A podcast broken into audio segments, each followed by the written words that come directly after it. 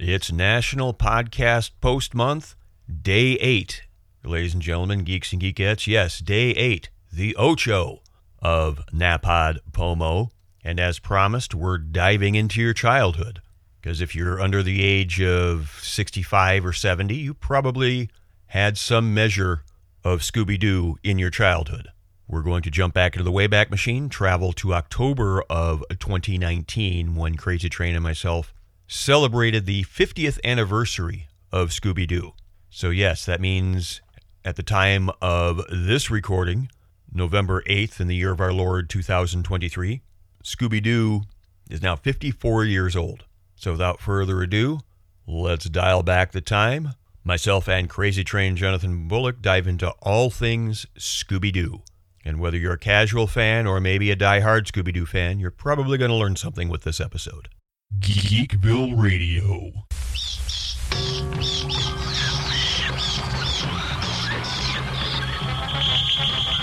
Scooby Doo, where are you? Yes, we're doing something a little different as we usually do with the Geekville Radio nostalgia trip. In, uh, in case uh, any younger folks might be hearing this, what you just heard was the beginning of the original season for Scooby Doo when it was called Scooby Doo Where Are You? We are dedicating this episode of Geekville Radio's nostalgia trip to Scooby Doo because this past month, believe it or not, Scooby Doo celebrated its 50th anniversary.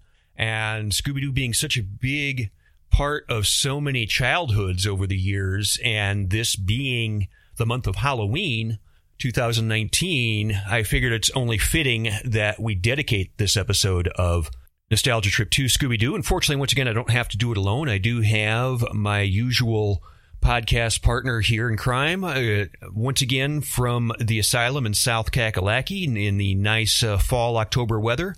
Crazy Train Jonathan Bullock. All aboard, ladies and gentlemen. Uh, I ain't gonna lie. I suggested this is for nostalgia trip this month because it is Halloween and full transparency. Scooby Doo, where are you? It was my favorite Saturday morning cartoon as a child in the 70s. Uh, Super Friends was probably number two, which luckily for me, uh, were both on ABC and later in the run. So they were actually back to back. I got my two favorite right out of the way first thing when I go got up on Saturday mornings. So that was great.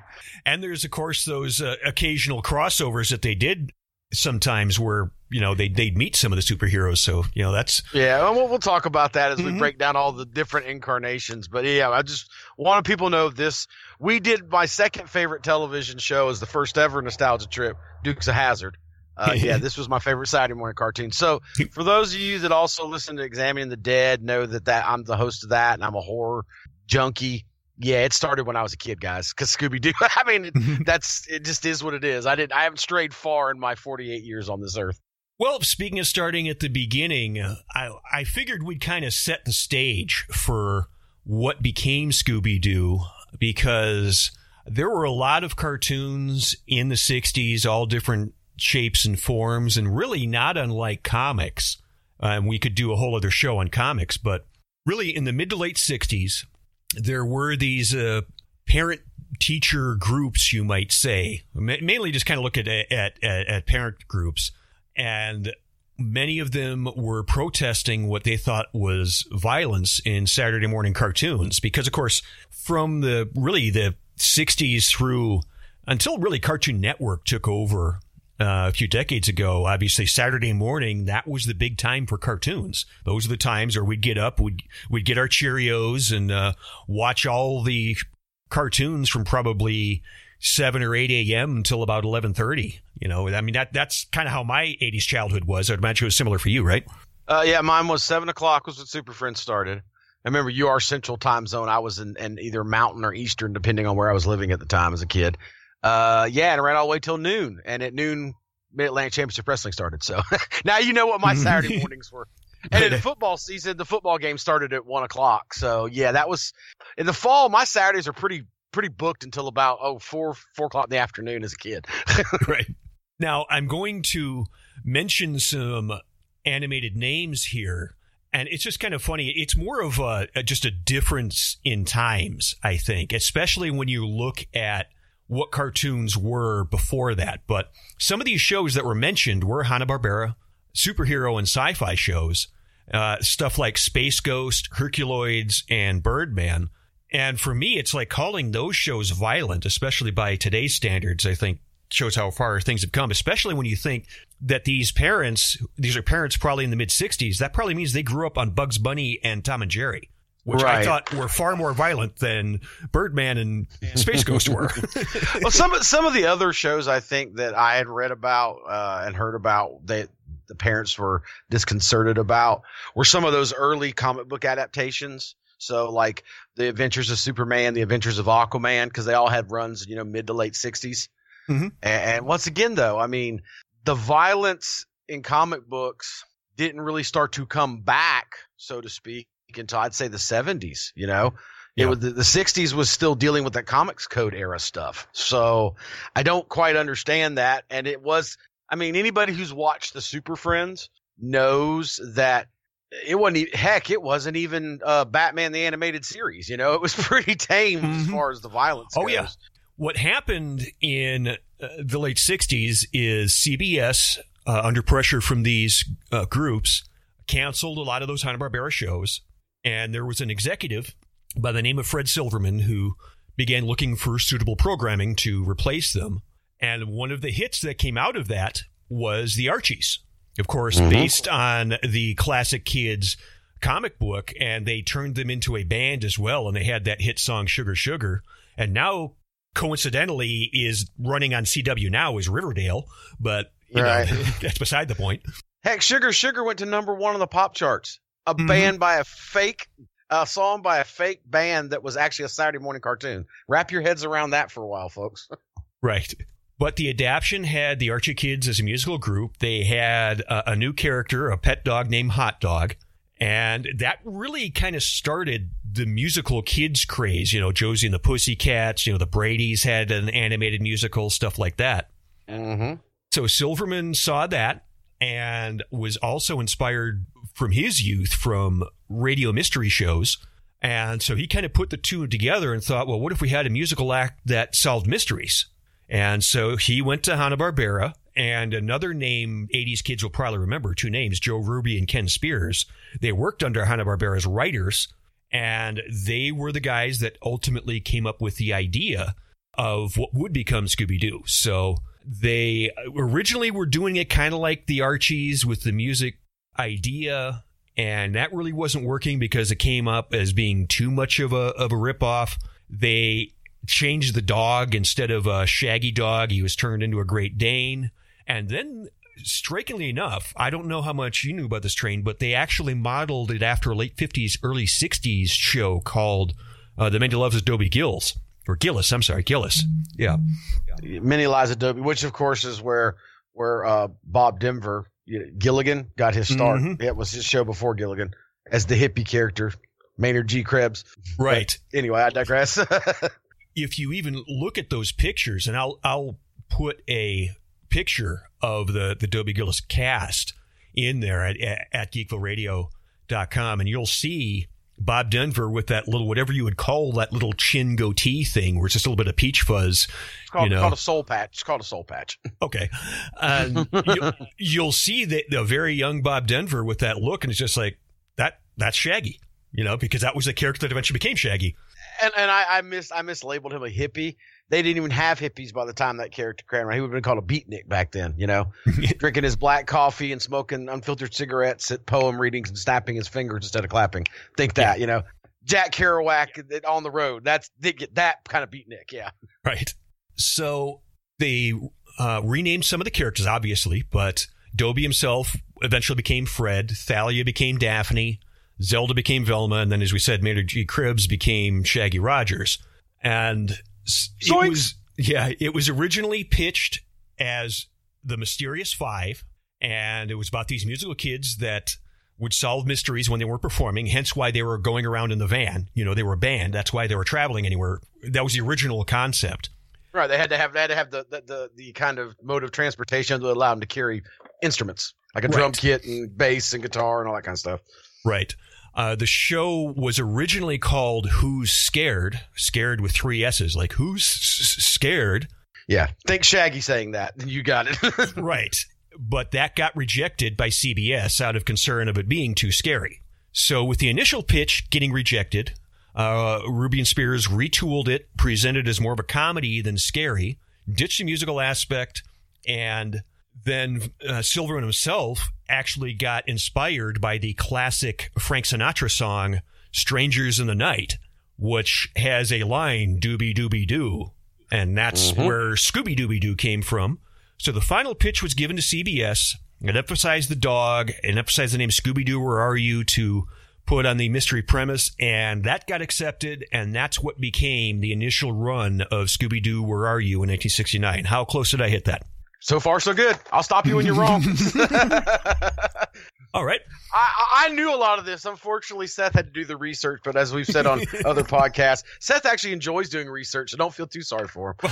Yeah, I, I figured you would have stepped in if I said something wrong there. So No, no, you hit all the time. You got the original title, the fact they were a band. You got, you know, you got Ruby Spears. You're, you're doing good so far. I'm impressed. well, the, the big question, and we- we can get into other postmodernism thoughts and questions on Scooby Doo that all of us have heard over the years. But when I was doing this research and thinking, okay, so they originally started as a band, that ex- that explains the Mystery Machine. Right. Well, if they're no longer a band anymore, why are they driving around in the van? Where do they keep their clothes, their luggage? You know. Well, you know, I've I've always thought, at least this has been my opinion. Maybe it's my way of justifying it because I am looking through rose-colored glasses since I love this show. it was, I mean, let's be honest. Vans, vans were kind of popular modes of transportation for kids back in the day. Mhm. You know, especially in that era. Of course, now if you once again postmodernism, uh, you know, revisionist history. Uh, we realize now it's because you know it was a shaggin' wagon. You know? it was a place that kids could go and do things that you know are quite adult. but um, if you didn't own a muscle car and you didn't own a VW Bug, a van was a pretty likely you know uh, vehicle for a teenager to have in the late '60s, early '70s. Yeah. Or of course, unless you're, you know, unless you're Eric Forman on that '70s show and you're stuck with the family station wagon. But I digress.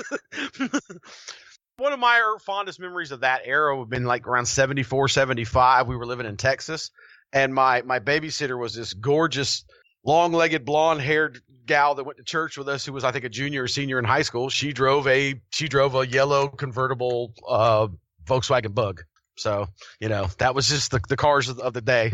Yeah, the long-haired friends of Jesus in a chartreuse microbus. Uh, well, that was a few years later, but I, I kid you not, her God given on her birth certificate name was Farah. And this was before Farah became huge because this was like 74. You know, Farah hadn't blown up yet. I, I, she, I'm sure, had to live that down a few years later when Farrah Fawcett became like the it girl of the day. So anyway, the fall of 1969, Scooby Doo, Where Are You premiered as the lead-in to Archie's. And since this is a nostalgia trip, it's only fitting that we take a look at the 1969 Saturday morning lineup. And you'll notice a lot of other Hanna-Barbera names. So starting at 8 a.m. Eastern was the Jetsons, reruns of the original primetime cartoon. 8.30 was the Bugs Bunny Roadrunner hour, which kind of unusual, uh, certainly now, not, not only about how much then, but an hour-long show that went from 8.30 to 9.30. Usually they would start at the top of the hour. Uh, 9.30, Dastardly and Muttley. At 10, Penelope Pit Stop. And at 10.30, Scooby-Doo, Where Are You? Then they would have the Archie Comedy Hour. The Monkees at noon. Again, reruns of the live-action show that we did another nostalgia trip on. 12.30 was the Wacky Races, which also frequently featured other Hanna-Barbera characters like Dastardly and Muttley. Then we had The New Adventures of Superman, which was the Filmation series. Uh, Filmation would later go on to do uh, Flash Gordon and He-Man. And then it would end with Jonny Quest at 1.30. And Scooby-Doo would actually also air opposite the Hardy Boys. I believe it was also an animated series about mysteries. And the Banana Splits were on, uh, I think it was... Uh, was either NBC or ABC. So that kind of gives you an idea of a Saturday morning lineup in 1969, and I'm familiar with most of those shows. Right. Uh, And for those of you who don't know what Banana Splits is, check out three episodes ago of Examining the Dead. We go over Banana Splits a little bit. And Way, but yeah, I don't see. I don't remember that lineup because '69. Neither one of us have been born yet. Right. You know, uh, uh, I was. I was a couple years later that that the Crazy Train came into this world. Uh, by the time it got on your course, we're getting ready to talk about this, but eventually it did switch to ABC, which was was that in the second or the third season it did that? Uh, it was in '76 when that happened, so we'll get to that. That was actually the third series. Right, and that and that is when I really started watching it. Yes, But those are the ones ahead. we remember the most. Yeah. So anyway, uh, so the first season, like like we played at the top of the show, when you saw the bats flying, and it was it was really what I thought was the catchiest of the themes. You know, the Scooby Dooby Doo. You know. And they used a different singer in the 1970s season. I think that's probably what you're thinking of when they used a lot of the musical interludes for the, the chase scenes. and that was that was they they openly said uh, Ken Ken Ken, Ken uh, Ruby and Spears said Ken Spears and Joe Ruby right? I think I so, make yeah. Sure, we'll Yeah. make sure they're first right. It was because of uh, you know the Archie's thing, and that singer that you're talking about that they they redid the same song but had him singing it. It's a little more upbeat. They go a little more up tempo. He has a little bit higher voice. And it's a little more hippie sounding, quite frankly. Sure, sure. It became a little more quote unquote hip. He also is the one that, that that wrote and performed most of those songs that became a part of season two that they would use for the the chase scene. You know, um, Was it Bobby Morgenstein? Is that the name I'm thinking of? no, no, I think it's, it's something something Riley, if I remember right. A- Alex Riley, I want to say might have been his name. I could be wrong there. One of the things that is true in the first season, and or in the second, third, was there was a formula pretty much created by Ruby and Spears for each show. Uh, it was uh, usually a fi- like kind of a five step, you know, things. First thing, show opens, kids are in Mystery Machine, which was the name of the van that we talked Mhm. about, which was painted like a hippie van. It was uh, blue and, and green with two flowers on the front, um, painted on the front where the spare tire was. They would be driving either to or from some type of typical teenage activity. They went to the malt shop, a school dance, a ball, whatever, and the car would break down or something would happen that would cause them to stop. Step two, the kids run into something that seems supernatural a ghost, a witch, a vampire, a demon, something like that. So then step three would be going somewhere nearby to try to find help. And it was usually a place like a mansion, an abandoned airfield, uh, a deserted amusement park, something of that nature, you know? Step four is they find out the creature that we saw earlier is somehow quote unquote haunting this new location they're at, which leads to step four, which is they split the team up to investigate. Uh, the split up usually was usually was Fred, Velma, and Daphne, Mhm. and then Scooby and Shaggy would split off. But sometimes, sometimes Velma would go off with Scooby and Shaggy. Um, it's it's kind of funny how Fred, who was usually thought of as the leader, he al- every time he had the chance when they split up, he ran off with the two gals, right, know? go figure, go figure, go figure. and he drives the van. You know, And then in the course of this, uh, Fred and Velma, who were presented as the smart ones, would discover all the clues to unsolve the mystery. Daphne, who was nicknamed nicknamed Danger Prone Daphne, would usually get captured or imperiled in some some way. And Scooby and Shaggy would invariably run into the creature itself while they were actually trying to avoid it at all cost and eat because they both have humongous appetites, which would lead to a chase scene where they would invariably get back all together. Shaggy and Scooby would inform the rest of the group they found the monster. By that point, Velma and Fred had put together enough clues to figure out what's going on. Fred would come up with an, an insanely over the top uh, trap to try to catch the ghost, like a, a Rube Goldstein type type of thing. Mhm. Then they set it in place. It invariably doesn't work, backfires, often because danger prone Daphne causes it not to work, or for, or, Sh- or Shaggy and Scooby are inept and they cause it. But eventually, karma shines on them. They capture the ghost, and it ends with the final and fifth part, the unveiling of the of the monster or ghost or whatever, revealing it to be a local or someone else who's using a local myth or legend to scare people away to cover up either a crime or a scam or a con. And by that time, the sheriff usually will have come in or the local law enforcement, thank the kids for helping him solve this mystery and send them on their way. And we're never told what happens, but we're to assume that they return back to their normal quote unquote teenage activities. Right. And really, the only thing to add to that is this is the time when it got popular and everybody remembers whenever they would unmask the villain and uh, reveal the plot, he would always say, "Yeah, and I would have gotten away with it if it hadn't been for you meddling kids in that dog." You Yeah. know? Oh, yes, and sometimes they throw and that dog too, exactly. And of course, the five steps we just listed off there, they weren't hard, you know, they weren't like hard, but they were generally speaking, that was the there were sometimes variations. There were sometimes you would see like um some of my favorite episodes. Instead of uh, after the unmasking they might have one more scene where they're back at say the malt shop or uh, a party and they're they, they're reading the paper about it being solved. Something Mhm. like that. But but i mean for the most part i think we pretty much covered the the basic plot of all the all the, those scooby-doo's where are you don't you?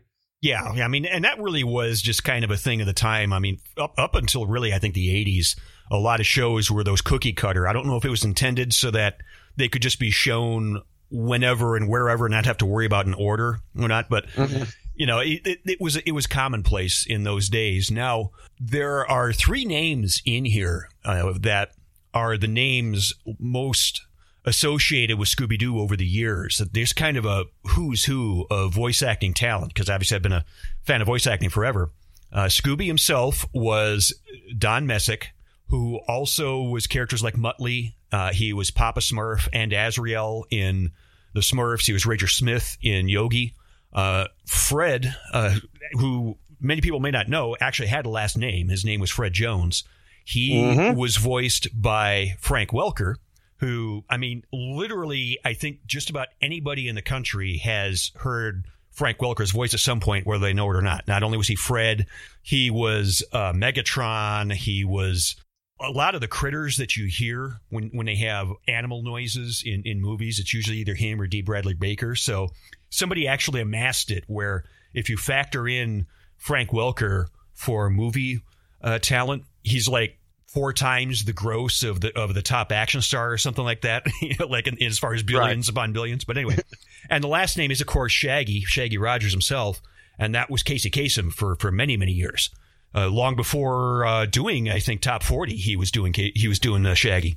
yeah he was also doing some of the voice he was doing a lot of the hanna-barbera voice i want to say he did was it batman on, on super friends maybe Uh, I think he was Robin on Super Friends. Mhm. Yeah, I think you're right. I think you're right. But you know, r- regardless, like you just like you just said, and if you grew up, if you're our age, you grew up with Scooby Doo as a kid, you grew up with Casey Kasem's top forty as a teenager. Mhm. so yeah, uh, but yeah, all the characters had last names. We didn't mention that. You're right. It was Fred Jones, Daphne Blake, Velma Dinkley, and Shaggy or Shagsworth Rogers. And I mean, it's never really explicitly stated until later runs, but Scooby Doo is Shaggy's dog. He's not the gang's dog. He's actually Shaggy's. I, I kind of always figured that because that's why Scooby and Shaggy were always palling around. You know, that's it's Right. kind of quite frankly how pets tend to be. They tend to gravitate to the one they think of as their master. No, the one they think of as their food pourer. Let's be honest. Though again, you know, dogs and cats are different, and both Seth and I are cat people and own cats. I've heard the joke before that uh, humans own dogs, cats allow humans to live with them. That's pretty true if you know anything about cats and dogs. you you agree with that as a cat owner? Oh, a- absolutely, yeah. Now, one other thing I wanted to mention about this initial run in 1969, I mean, this should give you an idea of how big this was because the ratings were huge. Uh, I, don't, I don't know about the millions or what the rating would be because there's there's uh, I'll, I'll be as brief as possible with this. There's really two things that are looked at when it comes to ratings. There's the overall rating, which is based on uh, the amount of TVs available.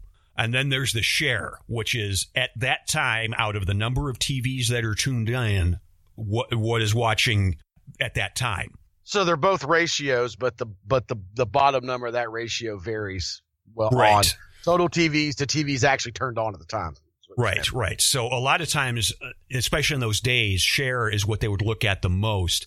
And at that point, for that debut episode of Scooby Doo, it got a 65 share. That means 65% of the TVs turning on at 10:30 in the morning on that Saturday were watching the Scooby Doo premiere, which is insane. right. Anyways, we bring this up every time we talk ratings on any of our podcasts. This is 1969. You had four networks, or actually, yeah, four networks at the time.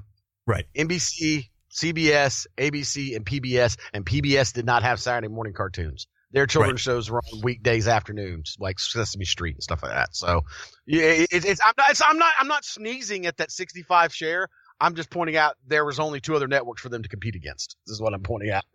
Yeah, that that that's why there are these numbers that will just never be repeated. You know, like the uh, Right. you know the final episode of The Fugitive. You know, stuff like that. Right. I mean, even even if you don't have cable or satellite today, you've got PBS, NBC, ABC, all the ones we just named, plus two others at least, probably Fox and CW. So Right. there's, I mean, there's seven or six or seven over the air networks now, and then throw in, you know, what probably 85% of the homes in America have cable or, or, or, or streaming or something like that. So throw in cable, start calling it cable networks and streaming services, and it's a lot different worlds. What we're saying, you know. Right, right. So we'll fast forward a couple years here because one of the things that long-term Scooby fans will know is it wasn't always just Scooby Doo. The show actually changed names and uh, premises several times over the years. So, come 1972, the show was rebranded because of the success. It became the new Scooby Doo movies. And it was called movies because the time was lengthened from 30 minutes to an hour. And Right. so th- this was the the series. If you watch them in reruns in the 80s, these were the ones that opened with the eyes uh, glowing, you know, the doo doo doo, you know, and then Scooby runs in four different places at the same time. Yeah. Now this is the incarnation of the show that I have the fondest memories of. This was my favorite run in the show, would Mhm. because they had the celebrity guest stars, and now Right. when we would watch them in syndication later, I didn't know it at the time that they were based off 60 minute episodes, but they were divided into two 30 minute episodes for syndication. Yep. And uh, sometimes they would be celebrities. Like I remember one of my favorite episodes is the one with Jerry Reed for obvious reasons. That's that's my favorite episode actually of these, but I'm glad you Yeah. said that because caveat when they cast a real life person, I also remember like Sandy Duncan was one and Mama Mhm. Cass Elliott was one. They actually would get the real person to voice them, and the and the animation artist would draw the character to look like the real person. Jerry Reed agreed to do it simply because he saw it as a cheap and easy way to debut and publicize a new song his called Pretty Melissa, which he performs in animated form at the end of the show. But I Yeah. digress. right. I, that was my first encounter, you might say, or first uh, realization to how old the show was, because I was watching the the Cass Elliot episode, and my mother said, "Oh yeah, Cass Elliot, she, she died before you were born." And of course, hearing that at like ten years old, you're like, Yep. What? What? "Before I was born, that's an eternity," you know? Uh, yeah, I, I actually think is isn't Mama Cass Elliott one of the the 27 Club, one of those unfortunate music stars we lost at the age of Yeah, maybe early early thirties. I mean, there there she was been she couldn't have been older than 35. I know that. She was young. Right, right. You know, it was one of those things, and no, it wasn't a ham sandwich. She actually had a heart attack, but there may have been a cat, uh, ham sandwich nearby. But One of those popular urban legends. right, right, yeah, she was 32 when she passed. that was that was fat shaming years before we knew what it was, right? Right, the overweight female star died choking on a sandwich. Yeah, whatever. Really, folks? Um, yeah. Yeah, I wish you could sing like like she did, couldn't you? Anyways, I'll Mhm. digress. I'm a big fan of the mamas and papas. I'll shut up. yeah, Oh, I, I- yeah, I like them too. But not only would they have celebrities, they would also have other fictional characters. Like I said, they had Batman and Robin, And the monsters were Joker, Riddler, and Penguin, weren't they? something like yeah. And there were other episodes with with other characters in them. Addams Family, I remember, was one. I think you're right. Yeah. That was about the time they restarted an animated Addams Family and they used uh, the same names because it was uh, John Astin and such. Some of the other real life celebrities I remember were, like I said, we said Sandy, Sandy Duncan, Mama Cass Elliott, J- uh, Jerry Reed, uh, Don Knotts, I believe, was in one. I think so because I think he may have been similar to Barney Fife. I know there were some that were other voice actors like the Three Stooges. Most of them were dead by then. So, Right. you know, But they were real life people, but I think it, I think you're right. I think it was other voice actors. But I, that was I don't I won't say this was my favorite, like it was yours, but I do remember them fondly. If Mhm. that makes any sense. and I think this was also the one I want to say where they had episodes of like the Red Baron and the Headless Horseman as villains. Yeah, know. they had like like more folkloric or literature literary based villains as opposed to generic vampire, zombie, ghost, whatever. Right. And, and it's just a sign of how popular the show was getting that they would put this extra uh, effort into into the plot, essentially. Right. Well, I think I think if if you this is the fact that they got these actual you know real life stars to do it on a Saturday morning cartoon should speak to how popular the show had gotten. Right. So that show went for a couple of years. I think it was two seasons. And when that run ended, CBS started to show reruns of the previous seasons. Because remember, this is a time when VCRs were almost non existent. There was no Mhm. home video market. You know, you couldn't just go and uh, rent the videotape or anything like that. So reruns were actually sought after quite a bit in the in those days. And when that decision was made, my understanding was, and it's it's it's logical if you think about it. The people who were in charge of the Saturday morning programming on CBS were thinking, well, these ran from 69 to 72. Here we are in 75 at this point, you know?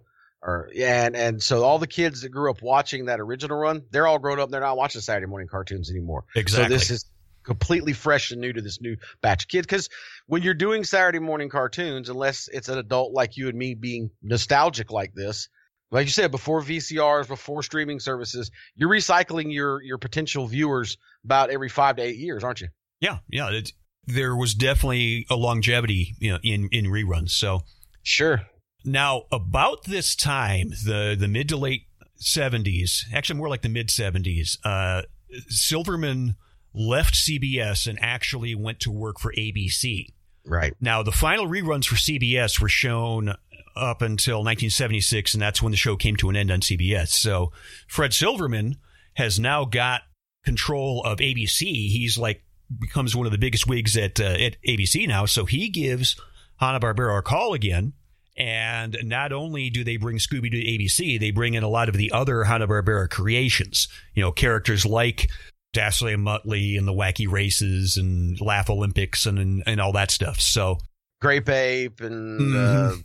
uh, Huckleberry Hound, those kind of things. Right, right. So 1976 brings us the third incarnation of Scooby Doo, and that is simply called the Scooby Doo Show. It was also frequently part of a programming block with other Hanna-Barbera characters, like we were just talking about. Now, Mhm. if you're like me and remember these in the theme music, this is the one that had Shaggy singing some of the lines in the theme. Mhm. You know, come around a Scooby Doo, you know. Something about uh, hang around until the mystery is solved. Then Right. Shaggy. And for what it's worth, as much as my favorite being the Scooby Doo, Where Are You? This is the one that I most remember as a child. Because by this time I'm six, seven years old, and I'm I'm a pretty faithful Saturday morning cartoon viewer. So this is the one I was talking about. I woke up and boom, it was eight o'clock right after the Super Friends on ABC. And this is probably my second favorite run of Scooby Doo, simply because of the recurring guest character that they had through most of the, the this run, which is Scooby Doo's cousin Scooby Dum. I actually like Scooby Dum. I, I was a big fan of his. I love Scooby Doo. Love Scooby Doo. I mean, quite frankly, he looks like the type of dog you'd see, uh, you, you know, on, on a farm, you know, or around the tractor or something like that. You know. If you're familiar with the Peanuts at all, ladies and gentlemen, then you know that Snoopy has a cousin he writes sometimes who lives in the desert named Spike. Mhm. There's a similar vibe between Scooby Doo and Scooby Doo. I think that's the best analogy I can give. And in the voice community, Scooby Dum was voiced by the legendary Daws Butler, who did a lot of other Hanna Barbera voices. So Right, right. that show also went for two seasons, and but it, that again followed the same vibe that a lot of the the other seasons went. I, I think by this time they had lightened up on the I would have gotten away with it. I had been a few kids and that dog, but you know, Right. you know, everything else was similar. Yeah, and I think if uh, I don't know what your research found, and I could be incorrect here, ladies and gentlemen. If I am, please let us know in the comments. But um, I believe that there were some episodes made for season three on its of Scooby Doo Where Are You on its original run on CBS that never aired, and those wound up becoming episodes of Scooby Doo Hour. Uh, in fact, pretty sure my favorite uh, Scooby Doo mystery and and monster is from that actual group, which is the Tar Monster. But I, I could be wrong on that. And, and they also got away. The titles of the episodes in Scooby Doo Where Are You were always kind of catchy, you know, and they had to do with the monster of that episode. Yeah, there was usually a pun on the monster type. Like the the, Right. the very first episode is like a night for a night with night like nighttime and night with a K, Mhm. You know. Right. It was it was the ghost of the Black Knight in that episode. Exactly. Jeepers, it's the creeper or something. Or uh, um, like my ex wife's favorite episode is which which is which, which is you know which is in like with a T like a like a you know wicked witch of the west. Which is which. So it was, you know, it, that kind of thing. And they got away from that. Some of them still had them, you know, but they started having titles like Scooby Doo and the 10,000 Volt Ghost, Scooby Doo and the Tar Monster, you know, where they got away from the. I'm thinking as a creative person myself and a writer myself, it probably just got tiring to come up with with catchy titles for that many episodes. It's like, what's the creature this week? That's the title of this episode. That it's just much it's just easier, you know. So then, after two seasons of the Scooby Doo show, unfortunately, Scooby Dum went away. Uh, the show was rebranded the Scooby and Scrappy Doo show, which brought in Scrappy Doo. Uh, thank you. I was about I was about to say, you know, I don't know how many. I haven't really told that many people, but I always hated Scrappy. I, I don't know what it was, but he he annoyed me. He was the Jar Jar Binks of of Scooby Doo. Uh, allow, allow me to get on my soapbox for a second Okay. as, as the guy who claimed he was the greatest, the biggest Scooby Doo fan ever. My feeling is, as a big time Scooby Doo fan, uh, I, I I didn't realize this, and actually till I got older, and we'll get later to later in the live action movies that are much more recent. Uh, of course, Scrappy Doo becomes a character in the first live action movie. To find out my oldest daughter loves Scrappy Doo because she grew up with all these as videotapes, DVDs, and reruns that my her mother and I would show her. So she didn't understand that Scrappy Doo was. Of course, I didn't know the term at the time, but just knew I didn't like the character. That was essentially the the, the series that it had been on for ten years now, essentially jumping the shark. Which, of course, that term comes from Happy Days, which Mhm. full transparency will probably be a nostalgia trip at some point too, ladies and gentlemen. But I digress. Uh, is that it was their jumping the shark, and for people like me who were diehard Scooby fans, even as a kid, part of the charm was Scooby and and, and Shaggy were such cowards.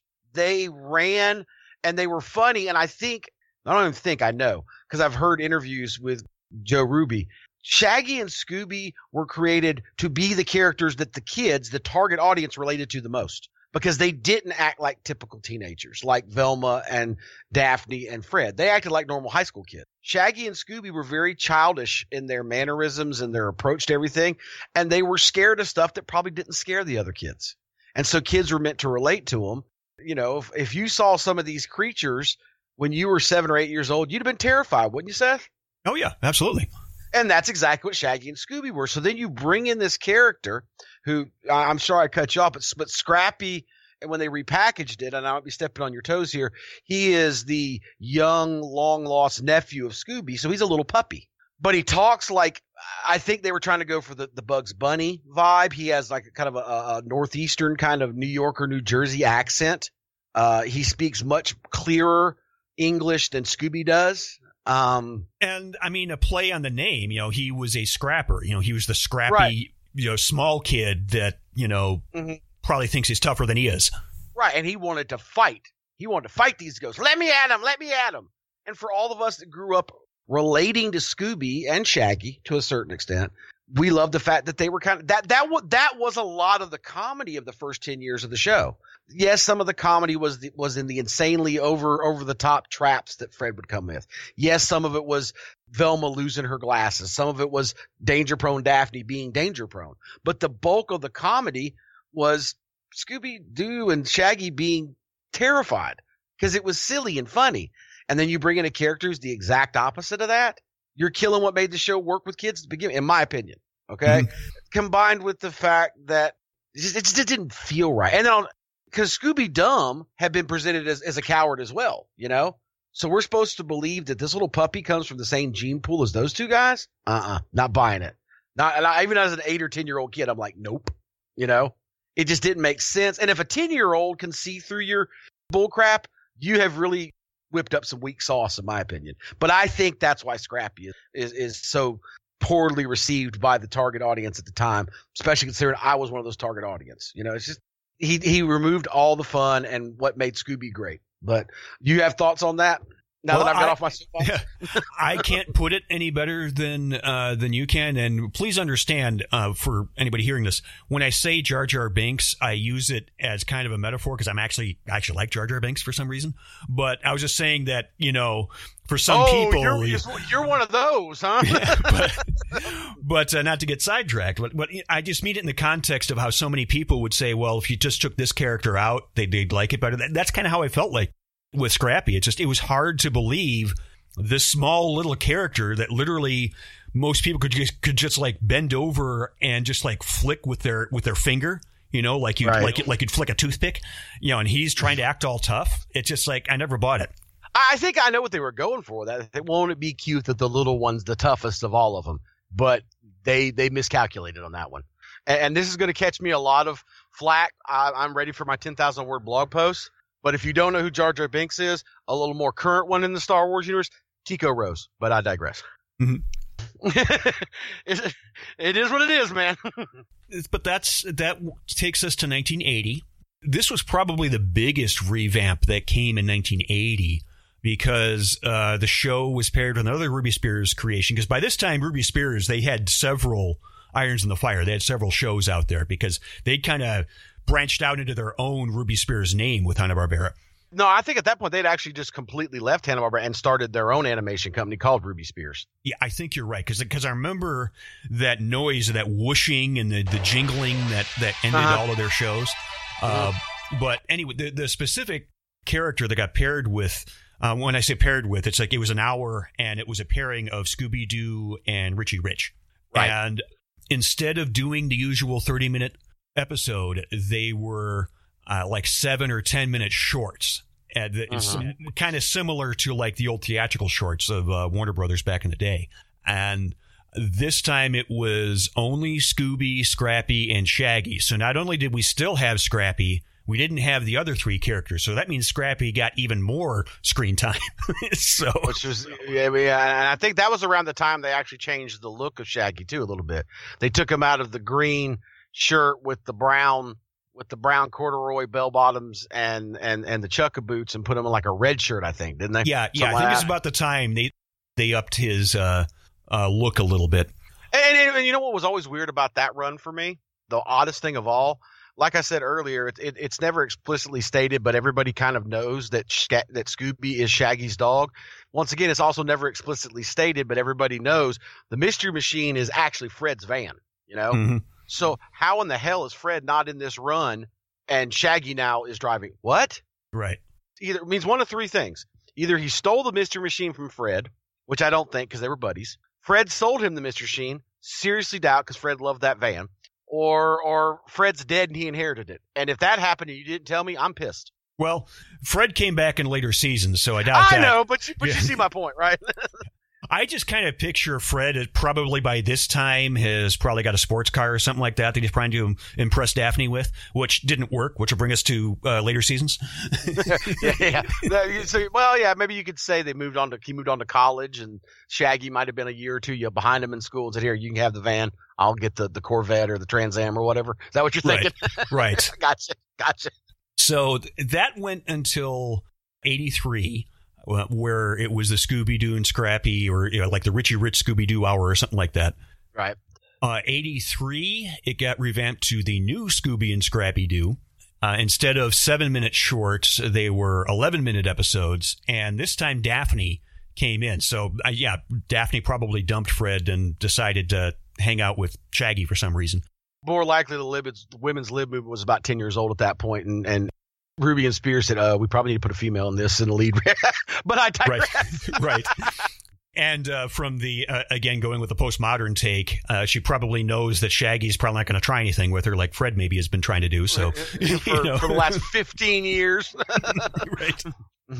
Um, and then that brings us to the new Scooby Doo Mysteries, which had the same episode format as before. I think they were still shorter, you know, like like 15 minute episodes. Although this time, uh, sometime through, they got Fred and Velma back. Now, this is the one. If you grew up on Scooby Doo or starting to watch in the 80s, I mean, if you were that generation in the 80s, I guess it probably didn't seem as weird. But if you were a kid in the mid 80s or maybe grew up on the show. Uh, 1984 hits, and all of a sudden, instead of these catchy, you know, hippie sounding theme songs, they got this 80s disco type with a lot of dancing monsters that really look right out of Michael Jackson's thriller. You know, Scooby's Right. dressed like McGruff the crime dog, and Daphne is inexplicably seen like flying helicopters and stuff like that. You know, again, Yeah, you got to remember by this point, I'm 13, 14, 15 years old. I've checked out of Saturday morning cartoons by this Oh, point. and kind of putting the pieces together. Maybe we're trying to see why uh, Daphne's no longer hanging around Fred because if she can fly a helicopter, there's probably not anything Fred could do that would impress her. But Right. uh, you know, and then that went f- until '84, and then 1985. This to me is one of the more interesting rebrands. It was the final rebranding of the original run, and that's in 1985 where it became the 13 Ghosts of Scooby Doo because they went back to half hour episode formats. Again, Shaggy's wearing the red shirts a lot instead of uh, the green one. And this one, while they did have episodes, there it actually became an ongoing story throughout the season where the heroes had unlocked these ghosts and then have to collect them. Yeah, they had unlocked a haunted chest or cursed chest, and it released the 13 most deadly ghosts upon our Earth. And of course, I'm sure you're getting ready to bring this up, mm-hmm. but one of the great things about this particular run of the show was they brought in the legendary Vincent Price. And and drew the character to look like Vincent, and they had Vincent himself voice him, and he was named Vincent Van Ghoul, and he was the character who was essentially the I don't know the crypt keeper, I guess for lack of a better term. It's that- probably that- the best way to put it. Yeah. you know that that was that was kind of guiding the team to recapture but they also introduced younger children age characters at this point too and i can't really remember their names but even though i said i had gotten i had checked out on the later run of this show i was in high school by then and so especially in the fall saturday mornings meant waking up very sore because i was recovering from the football game the night before and because I am a fan of Vincent Price, and by that time I was fully ensconced as a horror junkie, and I loved Scooby Doo as a kid, I actually started rewatching some of these. so they, they lost you from about the time Scrappy came in to about this, if that makes any sense. Then I kind of got back on the train for a little bit. Yeah, yeah, it does. Now, one of the characters you're probably thinking of is Flim Flam uh, from this run. That's the one. Now, that's noted notable because the actress that voiced that character, this is purely just the stuff that I know that you probably don't, but just, you know, me being a, a voice actor junkie. Uh, Susan Blu was the actress that voiced. I guess it was common for female voice actors to voice young boys naturally because women's voices just tend to be higher. That hasn't changed now. Remember, Bart Simpson is, is a girl. You know, Mhm. uh, the, the boys on Boondocks is that's they're both Regina King. So this hasn't changed, folks. It's Right. 2019 and it's still happening in animation. But uh, Susan Blu went on to not only have a, a career as a voiceover artist, but she also did uh, voice directing and such. She actually put together the voice actors for the uh, 80s Teenage Mutant Ninja Turtles cartoons. So, Oh, Uh, the ones from the from the afternoons when we got home from school. right, right, exactly. Yeah. Gotcha, gotcha. Now, correct me if I'm wrong. I know that this was fixed like fairly recently. But if I recall correctly, that show over its 13 episodes, they caught all of them, but they never actually revealed who the last one was. Uh, does that ring a bell? That sounds right. I, I can't verify that 100%, but I'm about 97% sure you're correct there. But it, it was, I just thought it was a cool concept. And come on, if you're a horror junkie and you don't like Vincent Price, you've lost your horror junkie card. And even if you're not a horror junkie, uh, show that deals with the supernatural, main one of the main characters Vincent Price.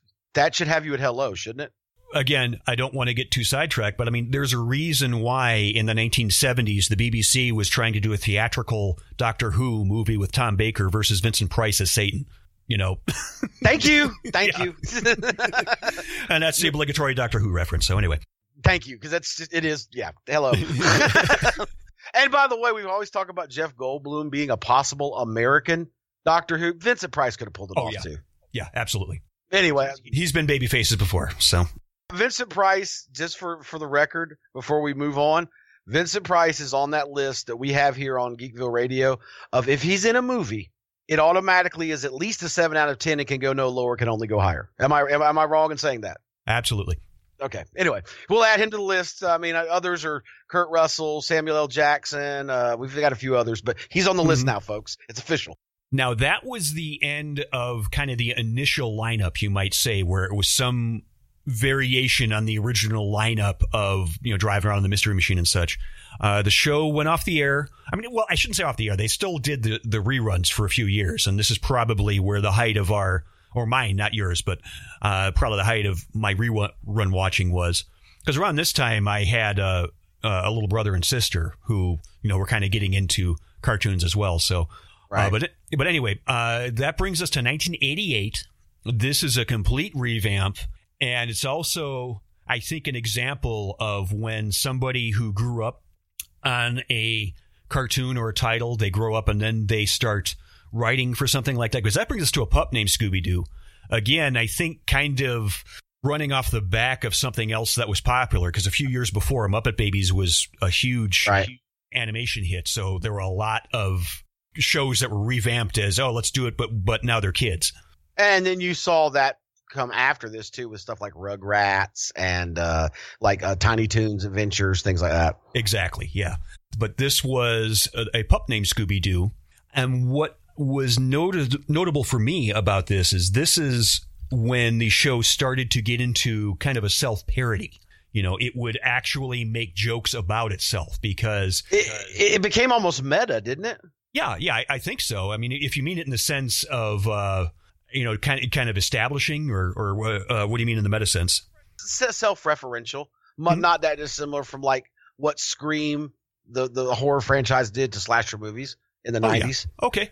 Yeah, yeah, because you know they, they they poked fun at Velma's nerdiness. You know, she carried around a computer that was much larger than the suitcase she carried it in. Daphne, they played off the rich girl look. They also played off the would have gotten away with it if it hadn't been for you kids and that dog, which is kind of funny if you try to establish and put this into a timeline where they're kids and they're already making fun of that line. Mm. Another gimmick was every episode they had a scene where Fred would try to blame the recurring adversary whose literal name was Red Herring. so Well, what I this was one of those shows I didn't watch as a teenager, but found it through you know other means as an adult. I loved this show. I thought it was Mhm. very clever, and my favorite part was I, I would say that they're probably presenting the kids at what about six, seven years old, like first graders. yeah, gra- grade school, maybe junior high. Right, and they pres and, and so Fred is six or seven years old, and he's still wearing an ascot. That's Right. awesome. right. We'll get to the ascot later. Uh, but, but- but anyway, you know, Yeah. I, I I just remember watching it as an adult going, "This is really clever. I I kind of like this."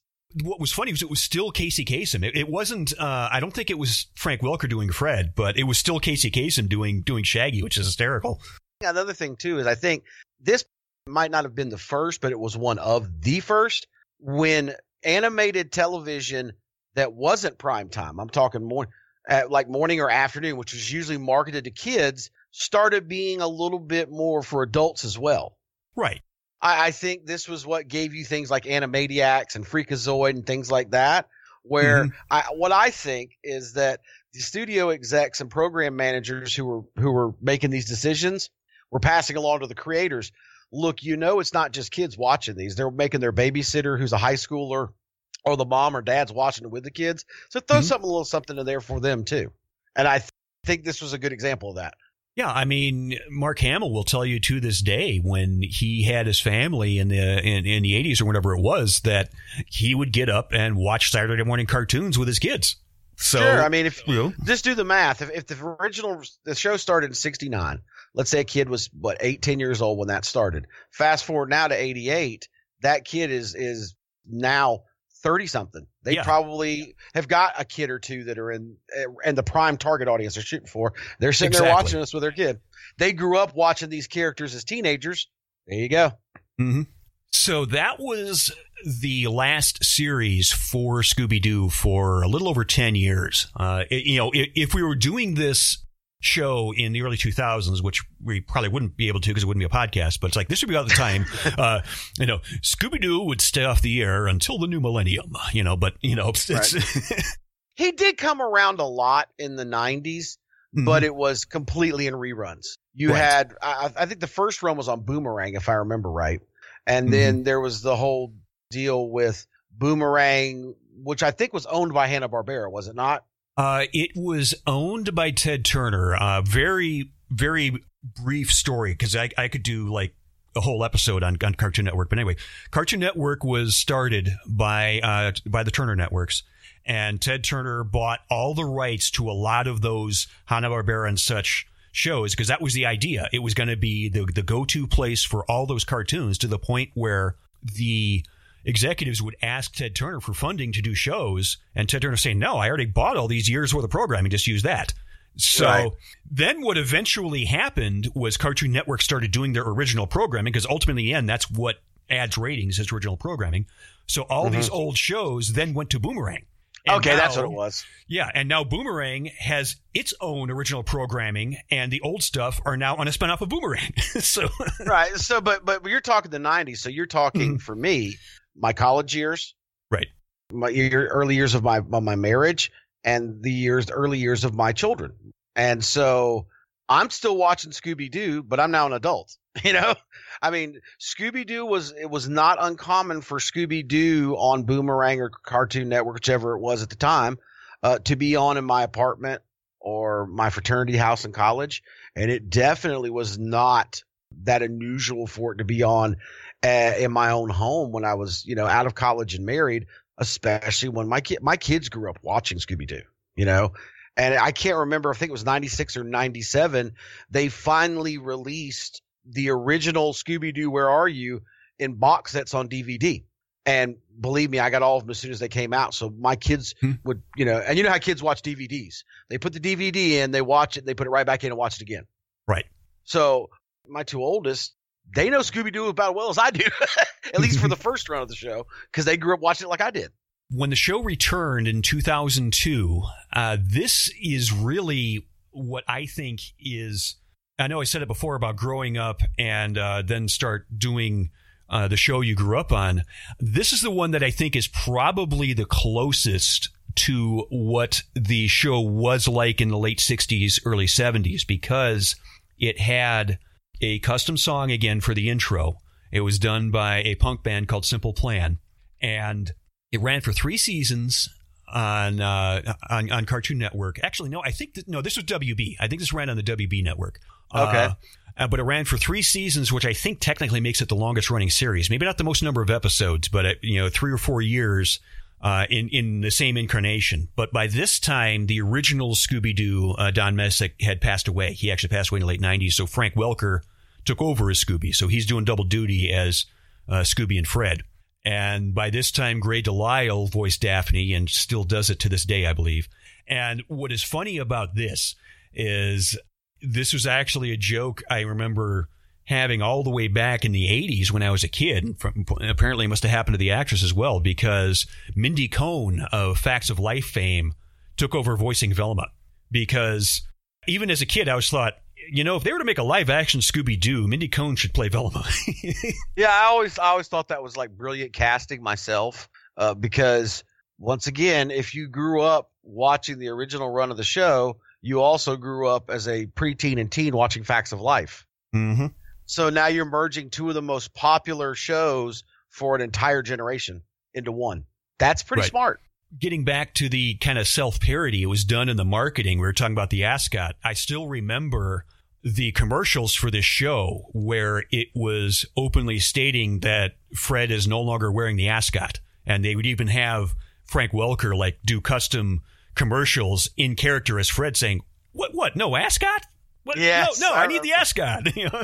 Now, what was the name? What was the name of this show again? I can't remember what this incarnation was called. yeah, this, this was What's New Scooby Doo.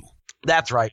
Yeah, and like I said, it had the, the theme song by Simple Plan, and they used chase music, but it was actual songs from known punk bands. They had songs by the Ramones, the Donnas, uh, Christian bands that I used to listen to, like MXPX and Relient K. So you had actual music that people had heard of in the chase scene. So, you know, they was kind of adding that extra level of, of coolness to it. And if you, if once again, if you if you know these bands we're talking about, the Donnas and MXPX, they're around our age. They probably grew up watching Scooby Doo too, and we're delighted to have their songs in, in this in a show in a show about Scooby Doo. Yeah, I, I have no problem at all believing that Relient K like were you going to put us a Scooby Doo? Sure. you know? Yeah, I mean, I know, I know the Donna stuff well. Believe me, both of those gals. Heck yeah, Mhm. one of them actually kind of looks like Velma a little bit. So yeah, probably. And I can't remember if it was the early ni- if it was the late '90s or around this time. I believe it was around this time. They also made some direct to DVD full length Scooby Doo movies. Uh, I don't know how much you researched these. These were what my kids really loved because I got all these as well. They were there were four of them if I remember right. Scooby Doo on Zombie Island, Scooby Doo and the Witch's Ghost, Scooby Doo and uh, the Cyber Cyber Chase or Cyber Ghost, something like that, and I can't remember the other one. Vampire of Mexico, maybe. I, I but regardless, they were not in the same universe of what's new Scooby Doo. These were the characters drawn like they were from the original 1969 to 1973 run, but updated with more modern looking animation. Okay. A lot of the same voice talent that we're talking about right now, the Fred Welker, Mindy Cohn, but there was a unique and cool twist to all these movies. They were the characters were presented now as not teenagers; they were presented as young adults, like in their twenties. Because Right. at this point, Daphne had become a, a successful and nationally known talk show host. that Had her own show called the Toast uh, Coast to Coast with Daphne Blake. Uh, Velma owned uh, an occult bookstore. Yes, like Ray and Ghostbusters too. But anyway, uh, I can't remember what exactly Fred was doing, and Shaggy and Scooby were well, they were Shaggy and Scooby, but but they all get back together for one reason or another in all these movies, and the the gimmick, so to speak, or the catch was. Unlike all of the stuff and all the different incarnations outside of the 13 Ghosts of Scooby Doo, the monsters were real. I remember that marketing. Yes. And so they were, I think they were made very much like I was talking about earlier with a pup named Scooby Doo, with the idea that people our age now have kids. They're going to want to watch this and they're going to show it to their kids. Because I dare say my favorite of all of them is probably the first one, uh, Scooby Doo on Zombie Island. The Scooby Doo and the Witch's Ghost is really good because the bad guy is a Stephen King clone who's voiced by by Tim Curry. Once again, can you go wrong? But but anyway, um, you know, the first one, Zombie Island, Adrienne Barbeau uh, was one of the voices. I mean, she's a horror icon, right? Mhm.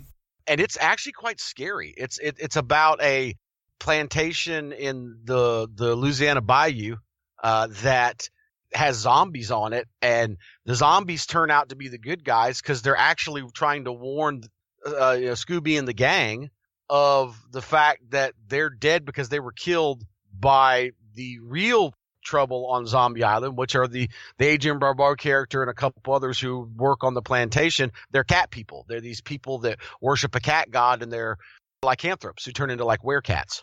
Well, you're talking Louisiana Bayou. Uh, too, too bad they couldn't get the rights to use Jerry Reed's uh, Amos Moses. That would, that would just put the cap on it.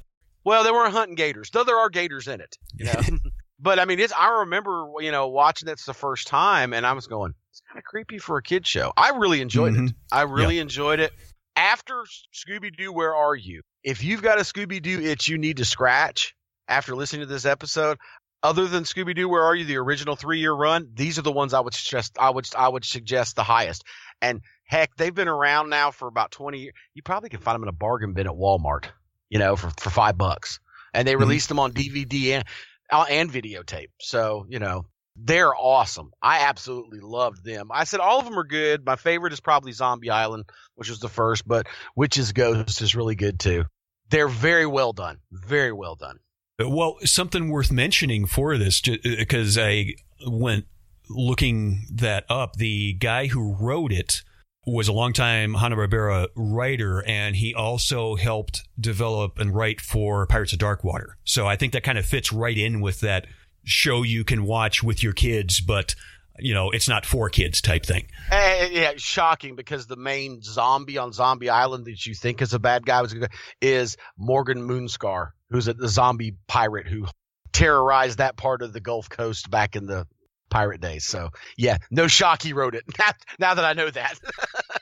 But getting back to uh, Scooby Doo, yeah, you're you're right. That that is not the same continuity as the what's new Scooby Doo.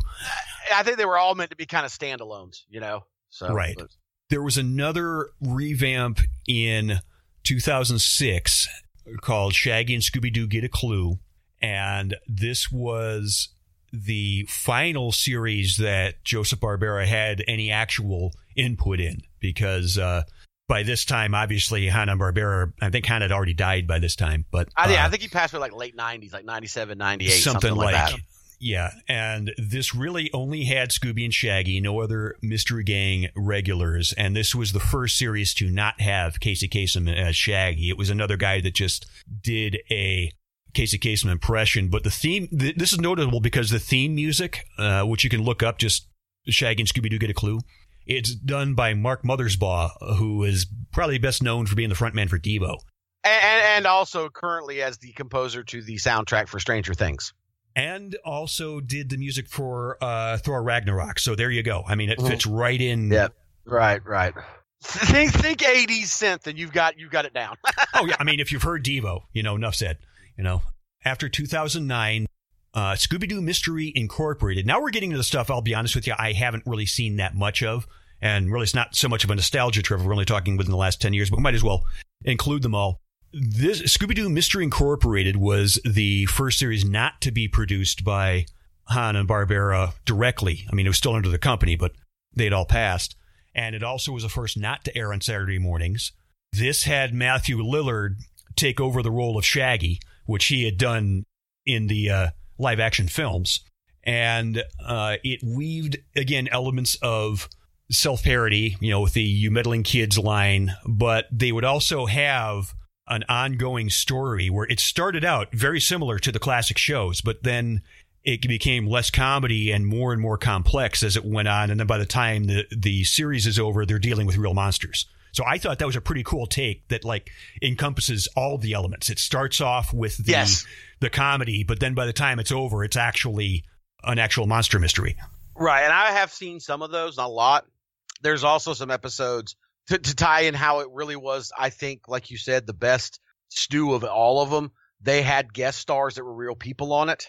I got they had, if I remember right, they had they had uh, Gary Coleman before he passed away was on one, and he kind of poked fun at himself. Mhm. You know, they broke the, they broke the fourth wall sometimes. So you've got this blend of everything that worked in the past. You've got they're searching for the mystery, but they turn out to be real. But you've got a little bit of the Scooby Doo movies mixed in there with the with the celebrity stuff.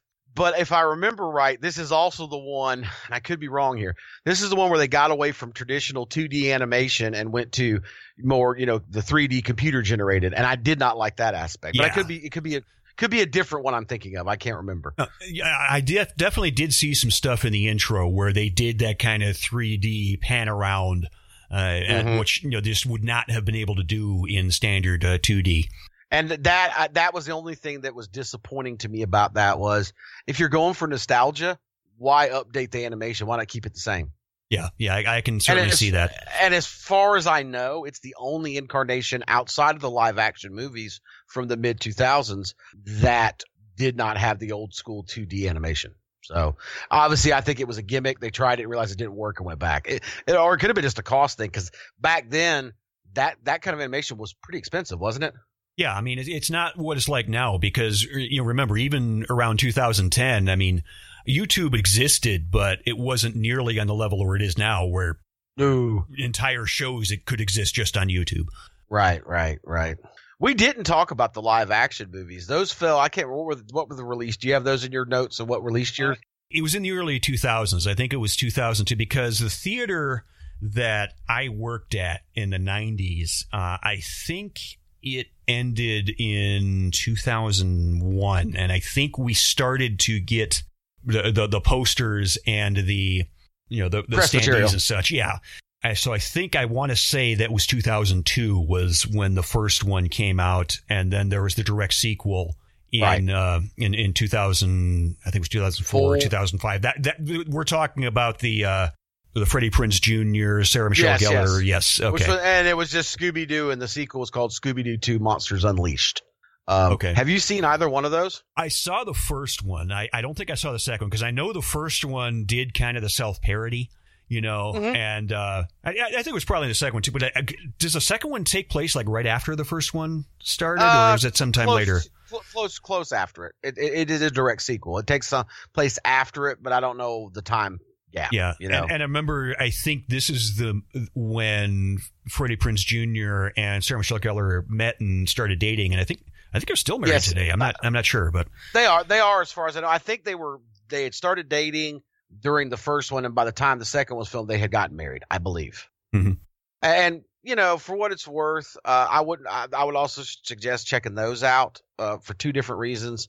Uh, the casting, eh.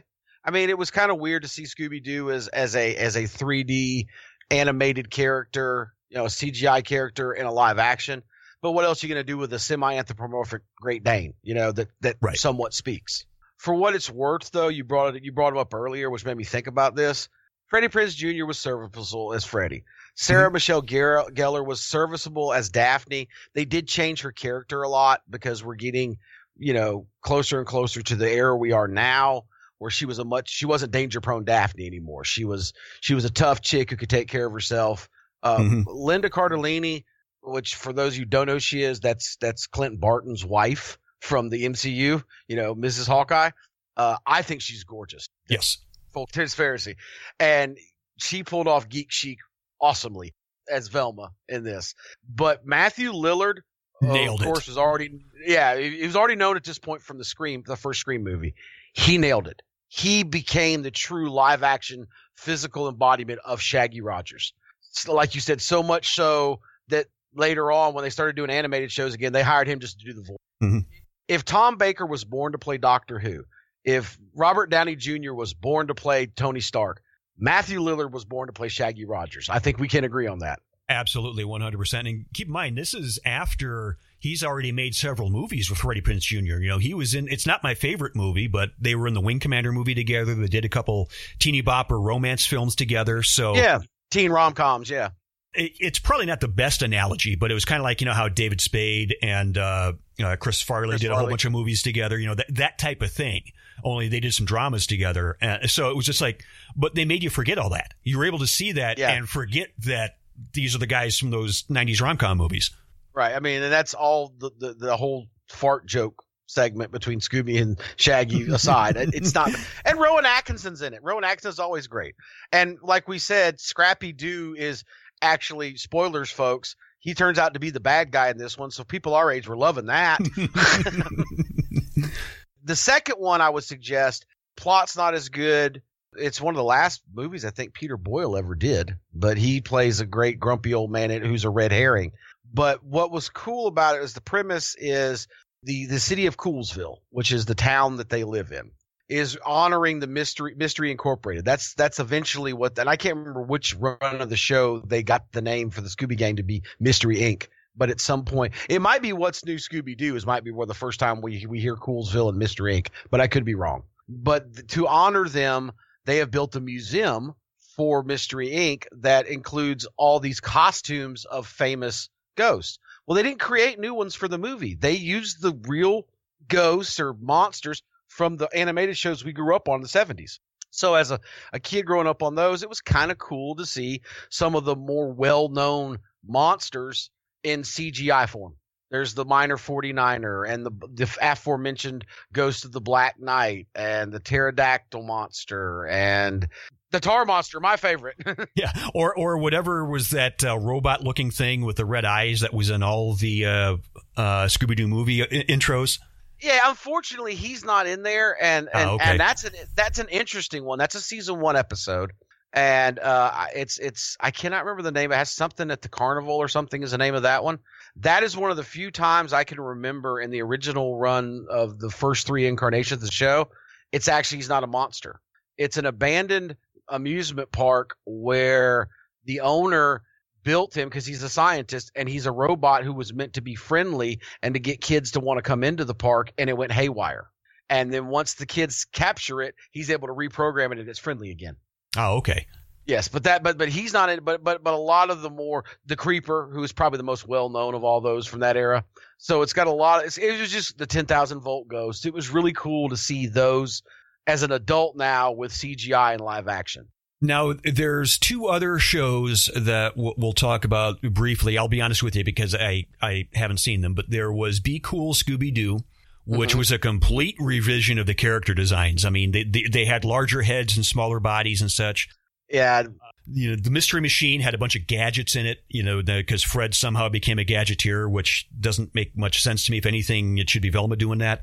That there's also the one that started up this year. It's running to this uh, on this day, uh, or, the, or in the, the year of our Lord 2019, called uh, Scooby Doo and Guess Who, and it, it's going back to the guest formula with celebrities or other character Mhm. guests and such. Right. I've seen like one or two of those. Uh, I haven't seen enough to make a decision yet. What I saw wasn't that bad. Well, uh, for the Scooby Doo and Guess Who, I think you can guess which episode I'm going to seek out as soon as we're done with this, and that's the episode that has Batman and Joker in it because you can probably guess who's voicing Batman and Joker in those episodes. Uh, Kevin Conroy and Mark Hamill, Yep. the voice of the of Batman and the voice of Joker. Right. And anybody who wants to argue me, get on get on Twitter. We'll we'll we'll, dis- we'll discuss this one. yeah. now, before we wrap up here, uh, you know, we kind of teased the modern tropes at the beginning, so I had about four or five here. You know, we talked about it before. You know, what were they driving around in a van for if they weren't a band? Uh, Fred almost always had to take the two girls with him. There Mhm. was the thing of Shaggy was a stoner, hence why he was hungry all the time. He had the munchies. And there was the I don't think it was ever intended, but there was a whole thing of was Velma really a lesbian because of the way she dressed? And I always kind of Uh-huh. thought that's why they cast Linda Cardellini as as Velma for those those live action movies because She is so pretty. yeah, there, there is kind of that thing that you could imagine if Velma let her hair down and took off the glasses or something like that. There's there's that again going back to the rom coms. There's always a nerdy gal that by the end of the movie babes herself up and she's hotter than the resident hot chick in Right. the movie. I think that was Right, always what some people might have thought would happen with Velma. you brought up most of the posts. I, once again, let me get up on my soapbox again. I am not trying to look through rose-colored glasses, ladies and gentlemen, but I've I've always hated those.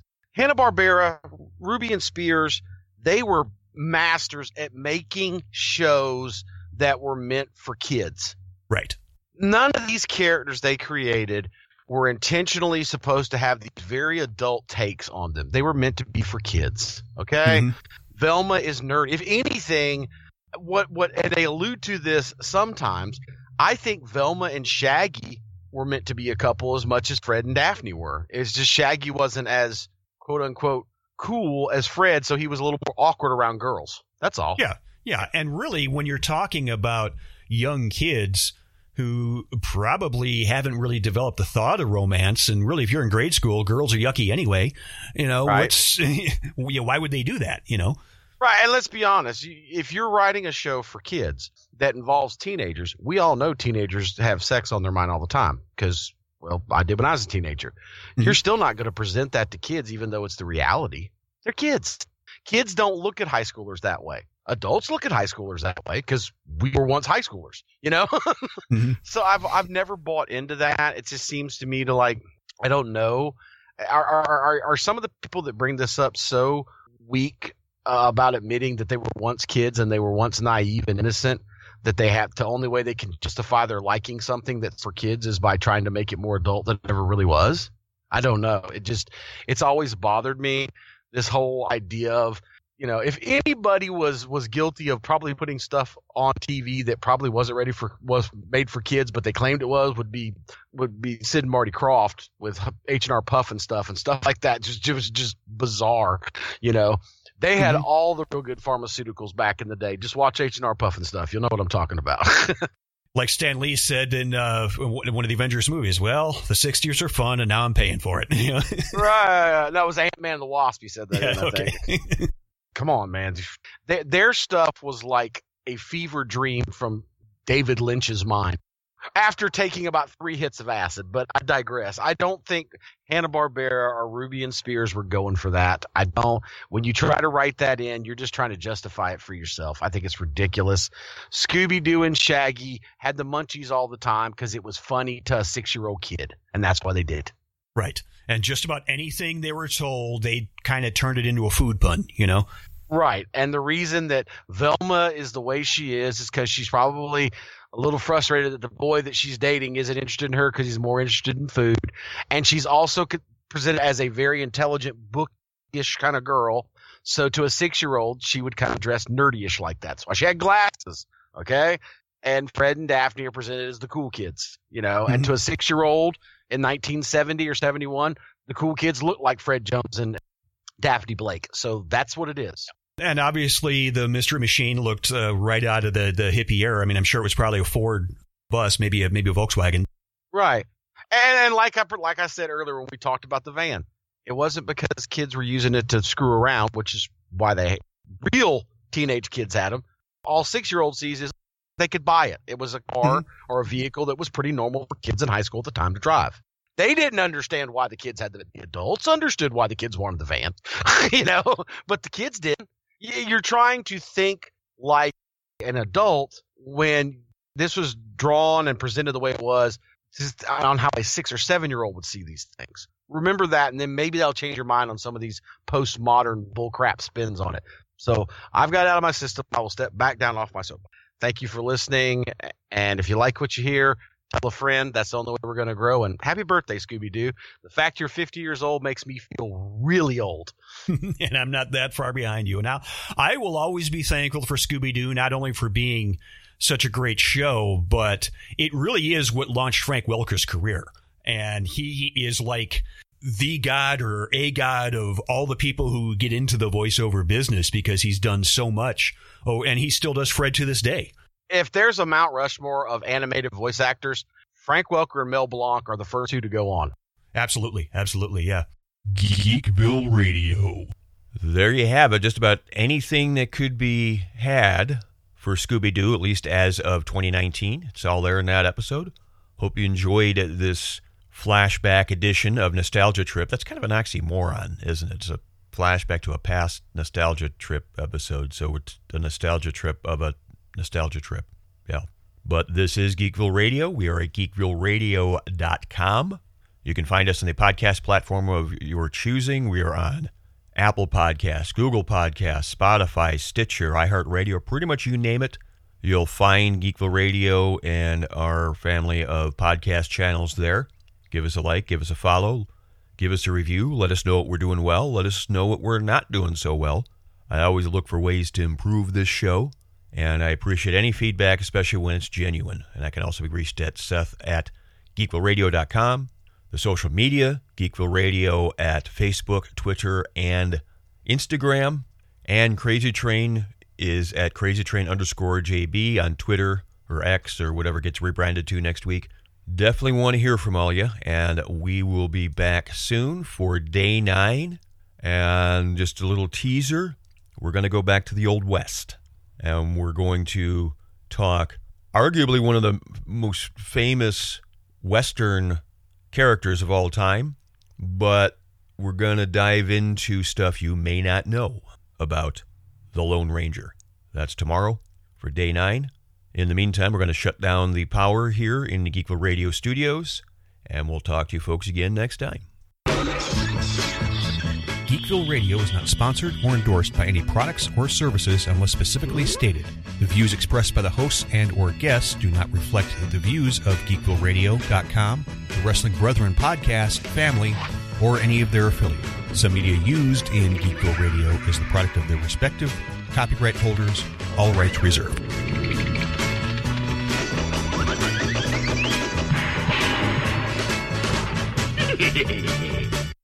My glasses! I can't see without my glasses! My glasses. I can't be seen without my glasses.